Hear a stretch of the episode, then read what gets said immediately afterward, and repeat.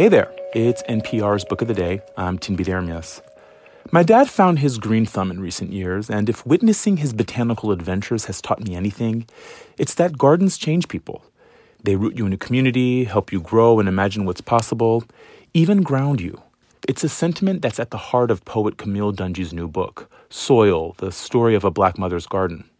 She spoke about it recently with NPR's Melissa Block, a gardener in her own right, and touched on all the ways that the natural world shape and are shaped by things that you might not think about race, gender, even whether you live in a neighborhood, any neighborhood.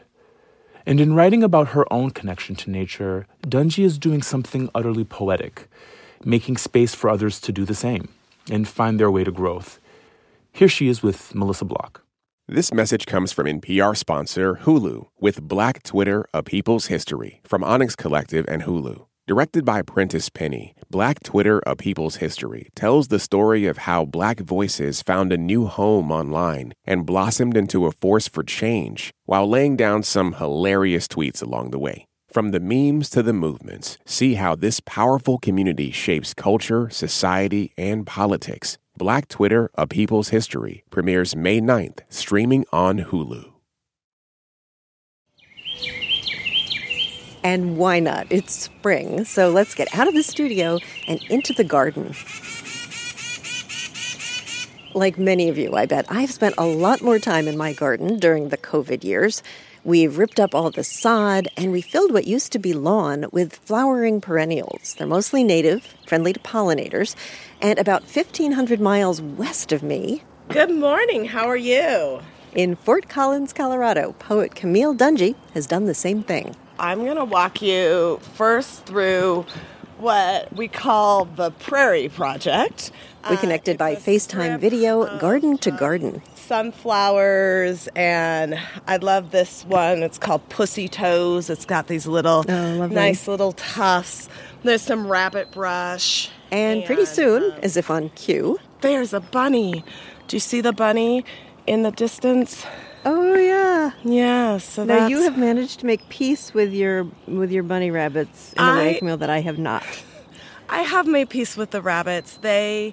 Now my garden in DC is bursting with color. I show Camille some hot pink phlox, some spiky white foam flower, and there's some purple columbine, sort of a deep plum color. But I can see that out in Colorado, Camille Dungy's garden, at altitude, it's a couple of months behind mine. That'll be the start for the poet's daffodil, which I planted just because I had to have a poet's daffodil in my yard. Sometimes it's all about the name. Right? It is all about the name and she hasn't cut back the tall, dried grasses from last season or the dead stalks from her sunflowers. They stay up all winter. To create winter interest and something more interesting to look at, but also a lot of the native pollinators will nest or plant their eggs and larvae under and around many of these native plants. So right now we have a very blonde garden Camille Dungy has spent many years turning her weed filled, water hogging suburban Colorado lawn into a pollinator's paradise filled with drought tolerant native plants. She writes about this in her new memoir titled Soil The Story of a Black Mother's Garden. Her book is about transforming, diversifying her garden, but it's also about motherhood and community, and how for her, a black woman in a predominantly white town, Thinking about land is deeply rooted in thoughts about this country's history and about race. I can't dig in my garden, she writes, without digging up all this old dirt. Dungy says every politically engaged person should have a garden. Could be just a pot in a window or a plot in a yard. A politically engaged person is anybody who lives with an interest and concern about the daily complications of moving through the world for so many of us. And that's exhausting to live with that kind of attention. And a garden can be a balm, a garden can be a place of rest and beauty. But a garden also teaches me patience, and mm. that the work of a politically engaged person often requires true patience. And the garden supports my belief that that patience can very frequently pay off. Hmm.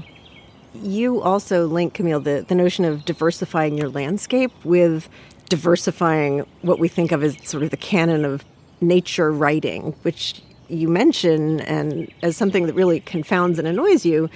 A lot of it has been written mostly by men, white men, wandering alone. You mentioned John Muir, you mentioned Henry David Thoreau and Edward Abbey. Um, men with nobody to think of or worry about but themselves, is how you put it. Why is that so annoying to you? I wonder who is excluded if the spokesmen for that issue are solitary white men. And in the cases where they're women, those women write themselves into that tradition of solitude. And you're thinking of Annie Dillard. I'm there, thinking specifically of Annie Dillard and also Mary Oliver. These are all writers who are important and fascinating and write really key texts. And yet, the absence of family and community troubles me because I don't see a way forward realistically without engaging people who have people. um, also, as a mother, I don't have the luxury of just leaving my child behind and tromping into the woods for days at a time. If I did that, I needed to bring her along, and then I have to bring like a million snacks and, um, you know, like stop every few hundred feet. I'm riding out of a suburban landscape where I have neighbors and community, and um, it's a very different and I think much more practical set of questions for how to build a sustainable world if I think about it from my house and who's in my house and who's right around it. There's a moment that I love in the book where you describe your daughter, Callie, who has accidentally broken two branches of a honey locust tree and you blurted something out without even thinking. Um, what was it that you said? And I have to correct that. I do not think she accidentally broke those ah. branches. I think she was jumping and purposely grabbed the branches and broke them because she enjoyed the sound of the snap. And so just came out of me. I said, Don't hurt that tree. Trees are people too. and everybody at the party sort of looked at me with this confusion. And I realized at that moment that my empathetic connection with other living beings was not necessarily a normalized point of view. And particularly not you know in the backyard of a suburban home i just enjoyed the process of writing about my backyard with the same kind of rapture that so many of the canonical writers write about those sort of far distant, unpopulated, uh, sublime spaces. You do love listing the names of the plants in your garden and the animal life that flocks to your garden. And I wonder if you could read a section that I especially loved um, where you say their names sound like music. Could you read some of that? I can do that. If you come to my garden, you'll see what I mean. Say them with me Rocky Mountain bee plant, purple, crazy headed flowers on bright green, waist high stalks, little blue stem and side oats grama, native prairie grasses, pine siskins, little brown birds. Painted ladies, brown, orange, and white spotted butterflies who feed on our hollyhocks, allium, echinacea, and hyssop. I do not tire of repeating the names of the many lives I am learning to love. I love that section so much. It's beautiful. Thank you. Camille Dungy, thank you so much. Thanks for coming out into the garden with us today. Thank you for inviting me, Melissa, and sharing your garden as well.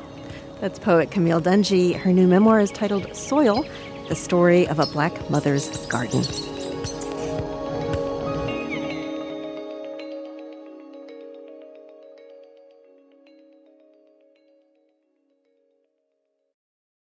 Support for NPR and the following message come from Saatva Saatva luxury mattresses are every bit as elegant as the most expensive brands, but because they're sold online, they're about half the price. Visit SAATVA.com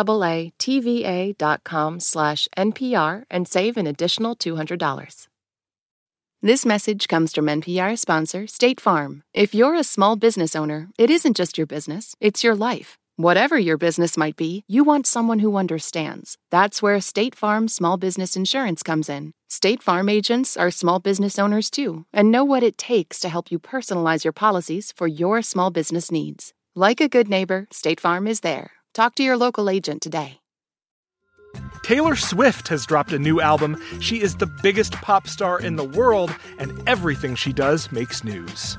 I gasped. I was like, oh my God, I've been there, and you can identify with it. For a breakdown of Taylor Swift and her new album, The Tortured Poets Department, listen to the Pop Culture Happy Hour podcast from NPR.